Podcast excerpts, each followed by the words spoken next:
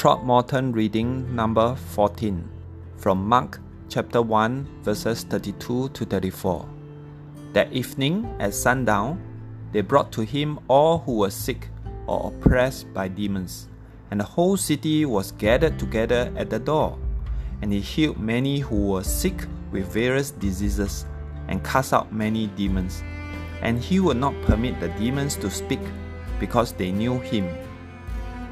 Throckmorton reading number 14 from Luke chapter 4 verses 40 to 41. Now when the sun was setting, all those who had any who were sick with various diseases brought them to him, and he laid his hand on every one of them and healed them. And demons also came out of many, crying, You are the Son of God! But he rebuked them, and would not allow them to speak, because they knew that he was the Christ.